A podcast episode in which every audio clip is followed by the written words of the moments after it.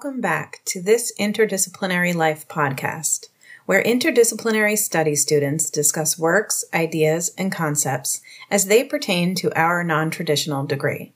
Hello, I'm your host, Brianne, and on today's episode, classmates Cordesia, Sasha, Laura, and Dominic join me as we explore chapters nine through eleven of Chris Guillebeau's book, The Art of Non-Conformity.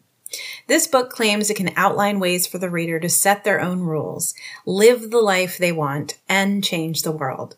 Cordesia, Sasha, and I will summarize for you each chapter, drawing out a main point. Laura will make connections from the book to an assignment we recently submitted about structuring our own personal narratives. And Dominic will raise some challenges to the author. So first up, Chapter nine.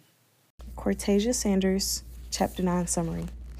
In Chapter nine, Guillebeau begins by describing Haruki Murakami's purpose in writing and the identity he creates around writing that also associates with the way he typically approaches life. Throughout the chapter, he breaks down the process of radical exclusion and how it benefits others' lives in numerous ways. He identifies life as eliminating the unnecessary and enriching our lives through abundance. In all, Murakami seems to persuade his readers to take a risk in order to rational out what he believes are unnecessary responsibilities. Although people have goals, and sometimes they are in a position where they cannot achieve their goals because they have other responsibilities, he believes there is always a way around it. You just have to ask yourself why. The ultimate goal here in this chapter is to find a solution for positive shifts in your life and to make it worth something. However, everyone will have different solutions to embracing their lives, just as well as everyone not being able to give up something they are used to in order to figure out what will be necessary to their lives. Eliminating is key to abundance and living your life to the fullest. The key point in Chapter nine. The main point within this chapter is abundance. Chris Guillebeau shares the motive of, of Haruki Murakami, which expresses the life of abundance and the priorities it takes to further advance towards your personal goals. Throughout the chapter, there are necessary steps to take in order to embrace your life to the fullest, which includes making active decisions based on how you want to live your life, because there will be many obstacles and distractions along the way. Overall, the given point is to live your life abundantly through taking risks, setting your own rules, and being at peace within yourself. I like the way you sum that up, Cordesia, that it's about taking risks, setting your own rules, and living at peace with both of those things. And when put that way, that Chapter nine sounds like solid advice for an abundant life or a life well lived. I took on Chapter ten, and you'll have to forgive me for editorializing a bit here in my summary. But for me, Chapter ten was the most glaring example of embracing this all or nothing attitude from an author who clearly belongs to a specific set in society and uses the glitter that comes with the long list of globe-trotting adventure stories to help sell the idea behind his book. But let me explain. So the chapter centers around his self-imposed challenge to visit one hundred ninety-two countries by his thirty-fifth birthday. And then there's an exhaustive list of destinations that are name-dropped as a result of his travels working on that list. And the idea is that one can acquire a cultural nomadic education that would erase the boundaries that confine us to working or living or existing in any one space. And in his actual words, and I quote, "This chapter focuses on seeing the world." Now, I would argue one can see the world without seeing the world, but his point here is to travel and how one can go about traveling. So with that in mind, I do think the best advice that the chapter offers, that Guillebeau presents here, is that it's for anyone who's actually interested in expanding their literal worldview but feels it's unattainable, is that if you were to save two dollars a day for two years, it can basically get you anywhere on the globe for that getaway. Now, this is assuming, of course, you're able to snag the best fares, the best lodging, and he has some tips there, and work schedule. But for Guillebeau, your work schedule would be something that only you are in charge of, so that should be, in theory, easy. Aside from that, though, Guillebeau is a bit all over the place. His advice includes both planning like an engineer, but maybe potentially jumping in with both feet, maybe not planning at all. And depending on the person, you know, it's a choose your own nonconformity, really, when it comes to travel. So he mentions more than once that maybe seeing the world isn't for anyone, but he mentions way more times how much of the world he has seen. And this book, to me, is really about his his path to non through nonconformity to success. So if you don't do it that way, I don't know that he really poses an alternate way to get there. So there was one sentence in this chapter, however, that really created for me this sense that this dude isn't selling anything that I'm going to buy. I mean, I'm all for nonconformity, and finding one's own way, definitely off the beaten path of this capitalist, patriarchal, nine to five in an office gig, if I can help it thing. Yeah, I'm all for that. Please tell me how to do it. But I'm not going to feel very inspired by someone when presenting ideas about travel to those who may need a push to see how they can actually see the world, right? They're trapped in that, in that life that we all feel we're trapped in. Um, he says, and I quote again, "I'm self-employed, but not independently wealthy, and I don't have any unfair advantage that isn't obtainable to most of the people who will read this book." End quote.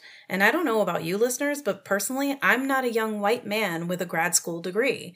So I feel like he just shut the book for a lot of people, where it was an opportunity to really open up some doors and some ideas. Um, but uh, that's my opinion uh, in chapter ten. So chapter eleven. Sasha, what did you find there? Hey listeners, it's Sasha, and I'm going to be going over chapter eleven, which is entitled Your Legacy Starts Now. The author starts this chapter by remembering a core moment for him when a war veteran was a keynote speaker. The war veteran was able to talk about the war for s- several long minutes before getting into the topic he was there to talk about. The war was more than thirty years ago, and the author found himself asking, what has he been doing for the past thirty years? And why hasn't it measured up to what he had done then? The author thought of his own adventures in Africa back in two thousand six, and how when he had returned from Africa, all he could talk about was Africa and all the things that he had done there. He pairs this by saying glory days are dangerous, and you can get easily sucked into only talking about those days and not finding any new ones. Instead of focusing on those days, we should willingly let go of those times and say to ourselves, that was incredible. I am so fortunate to have had those experiences. Since my glory days were so transformative, I'd better start finding a way to have more of them. We have to stop coasting on our glory days and find a way to move on to stuff bigger and better. We need to create a new legacy. When setting out for a new project, you need to have a couple things in mind. You need to have a vision. How will the world be different because of this project? You need to think of the benefits. Who's going to benefit from this? How will you do the work? What will be produced as a result of your work? And how will success be measured? These key characteristics can not only keep you on task while completing a project, but also will help you measure your success at the end of it. You have to remember, all the good things you've done are nice, but the future can be better. Focus on that. A key point from chapter eleven that I would like to highlight is that the author believes that the journey or the process is just as important as the final destination or final product.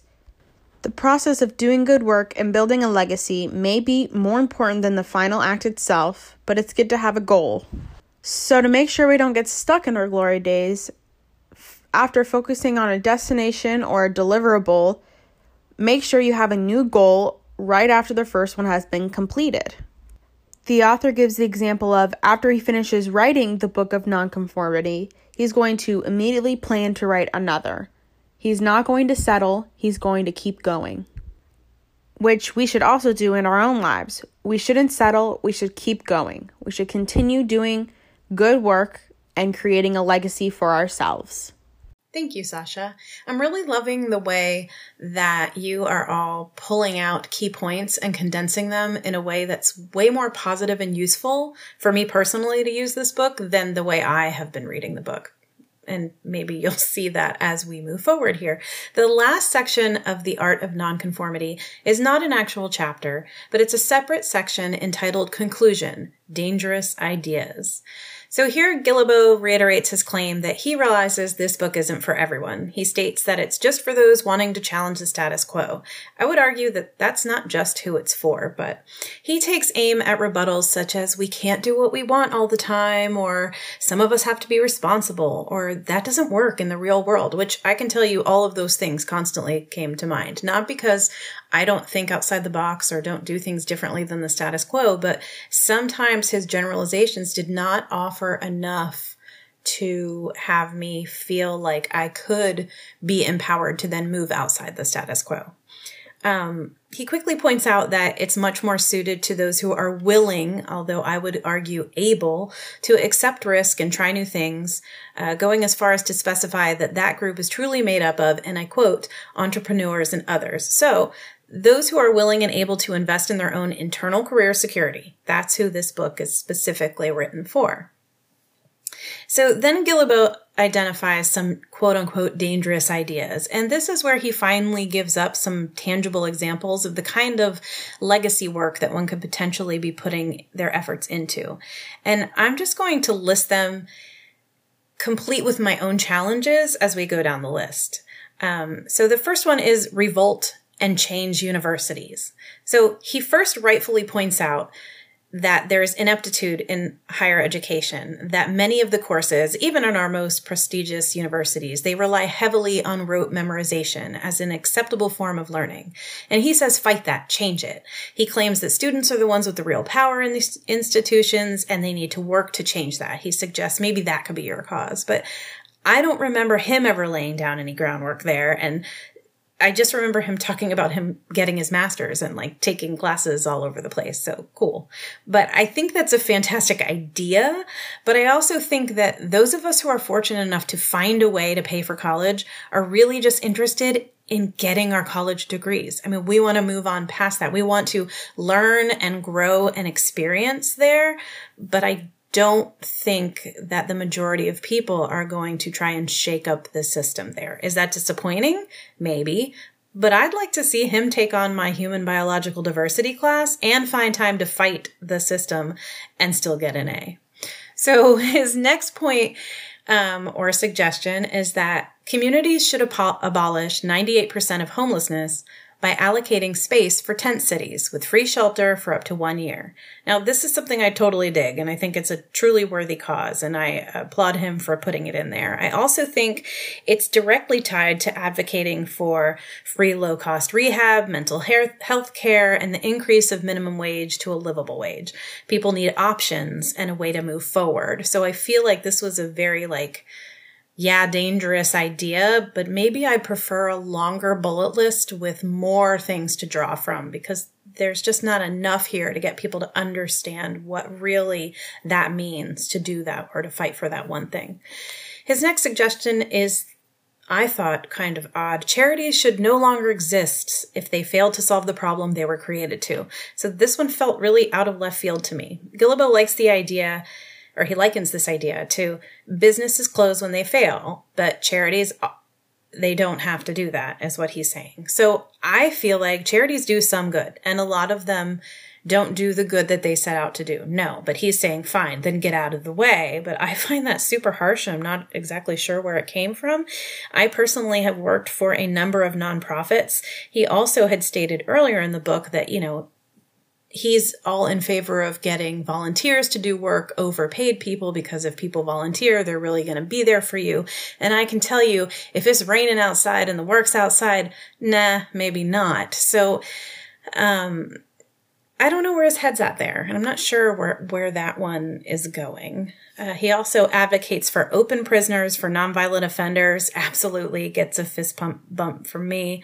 Um, and then he lumps systematic poverty, malnutrition, and illiteracy as societal issues that we could solve with, and I quote, enough commitment from individuals and groups completely eradicating them without government funding. And that sounds fantastic, but if only systemic poverty, malnutrition, and illiteracy, and by association education, wasn't directly tied to our wages, our voting, and every aspect of our government that we need to address to affect that positive change. So funny, Guillebeau never makes any comment about political action, um, even civic action on a political scale. He totally steers clear of that, but it's so intertwined in our society, I kind of feel like that's maybe a little irresponsible. So he then closes with the idea that all of this is not luck, it's a choice, and he tells his readers to be daring, be different, be impractical, to think provocatively. But to me, it's more of those glittering generalities that we find throughout the text, and he often tells us what not to do, regularly giving us words to aspire to, but never really outlining a plan. It's just lots of stories on how he did it. And okay, there are plans, there be frugal, but don't worry about money, and plan like an engineer, but jump in with two feet without really planning. Yeah, they were really clear. So he then claims that the world has enough sleepwalkers and cynics, and there I'll admit he is onto something. I agree. And I agree that building your own road can be beneficial, not just for yourself, but for the world around you and in very profound ways. I'm just not so sure that the framework for designing that road that Chris Guillebeau writes about in The Art of Nonconformity is all that concise or really helpful here. But let's talk about something that is helpful.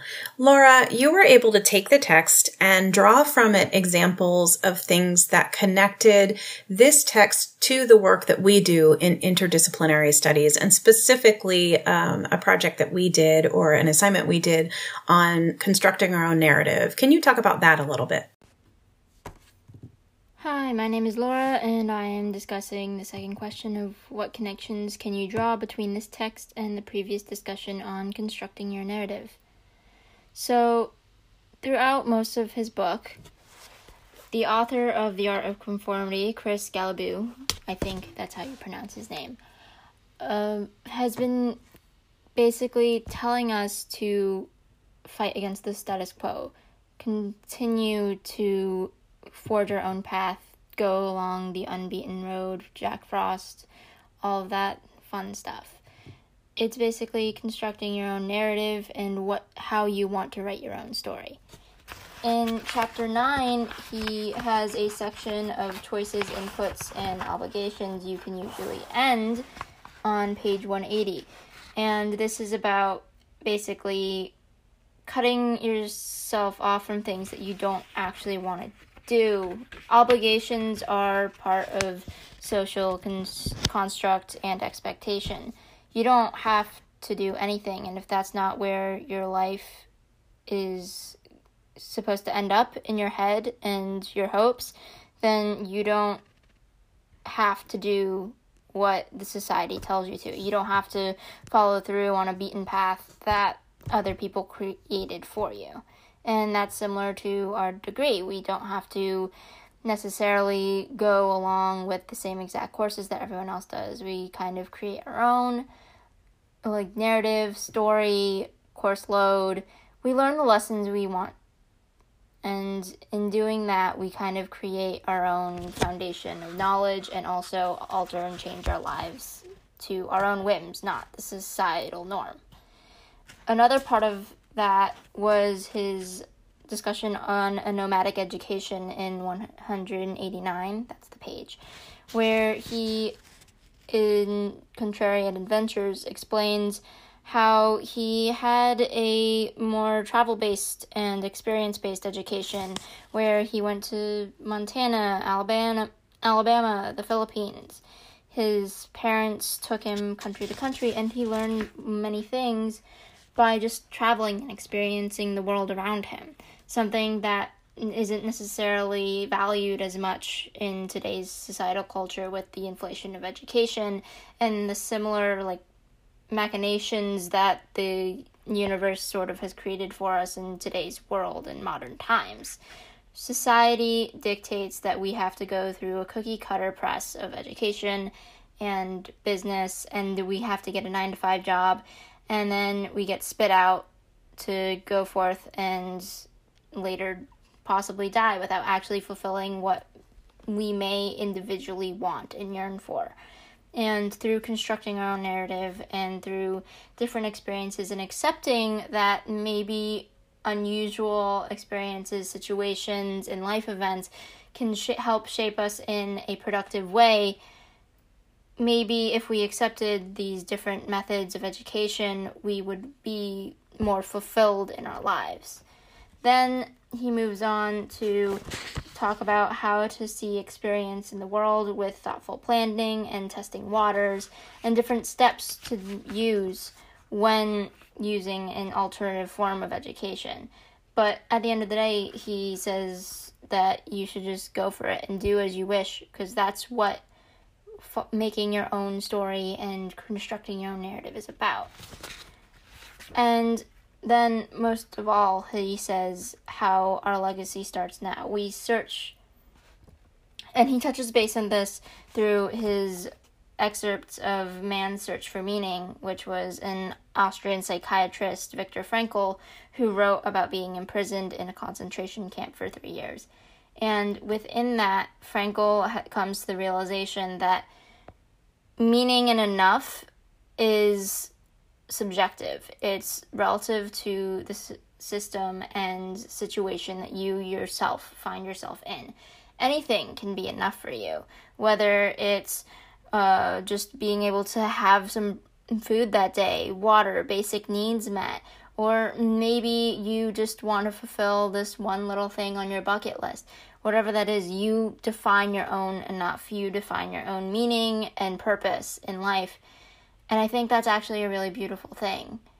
So overall, his book is telling us to go forth and just forge our own path and make our own stories and find the path less tra- traveled by and explore. Anyway, thank you. I hope you have a nice day. Thank you, Laura. And I think that you, in talking about one of the connections that you saw, um, made me realize a connection I didn't even notice when I was reading um, these chapters. But you were talking about how Guillebeau talks about traveling and exploring, and you pointed out how that is not the norm, how our society has made that not a priority, almost a luxury, that we don't travel the world. You know, that's for the elite, that's for people who have a lot of money or a lot of time or a different class of people, and that experiencing the world globally is just not normal um, practice. And so what I realized as you were talking about that and how that connects to our degree is that traveling the world and viewing it from different perspectives and different cultures is very much like the interdisciplinary perspective, because we get to explore different disciplines um, that we choose. It's like a choose your own adventure degree. You know, what viewpoints do I want to explore um, would be very similar to what cultures do I want to explore? How do I want to view the world? What questions do I want to answer? And it's such a broader view when you can incorporate different disciplines versus just one. Just like you would have a different view if you could incorporate different cultures into your life by really immersing yourself in them and experiencing them versus just viewing them from afar or just staying inside your own Um, home space. So I appreciate what you had to say, because it really got me starting to think about what I had already read and completely did not realize. And finally, Dominic, you are going to pose for us some challenges to the author about his book, The Art of Non-Conformity. The appeal of this book unwittingly has a barrier of entry that may be perceived as inaccessible to certain demographics. The author seems presumptuously aware of his target audience, but who the book is for, who might be drawn to it, and who may benefit the most might all be different, giving more suggestions for different levels of entry of adapting the practices he's trying to encourage may help broaden the range of appeal. The mention of Seth Godin is great. However, it's indicative creative industries inherently echo throughout this book. Not everybody belongs to a creative industry. He's quoted as saying, "Balanced people don't change the world," but reaching them might also prove advantageous for the world. Some of the author's means of resources are lacking. Some suggestive resources applicable to various income slash commitment levels I would also challenge the author to think about. There are many of his points that go from introduction to extreme rather fast, perhaps expanding laterally on these points and giving perspectives of more traditional examples that have challenged the status quo in their own way may provide insight to certain people that don't connect with the way that he writes. Not everybody grew up with the exposure to independent travel he had at an early age. He stated he's aware of the differences of everybody's respective journey, but there could be a little more done in terms of inclusion. It's important to note that at the end of the book, in the frequently asked questions, he does say that he has a list of resources that didn't make the book that ended up on his website, but it's not in the book, and therefore the resources aren't considered of the book. I would challenge the author to list those resources in the text and not edit it out, because for certain people, that may be the independent push they need to get where they need to go in their journey. Thank you, Dominic. As usual, I can count on you to take some of the arguments raging around in my head and put them ever so eloquently in our podcast. Well, that's it for us, friends. We hope you've enjoyed this Interdisciplinary Life podcast. May your journey be full of whatever you wish it to be. Now go do something good in the world.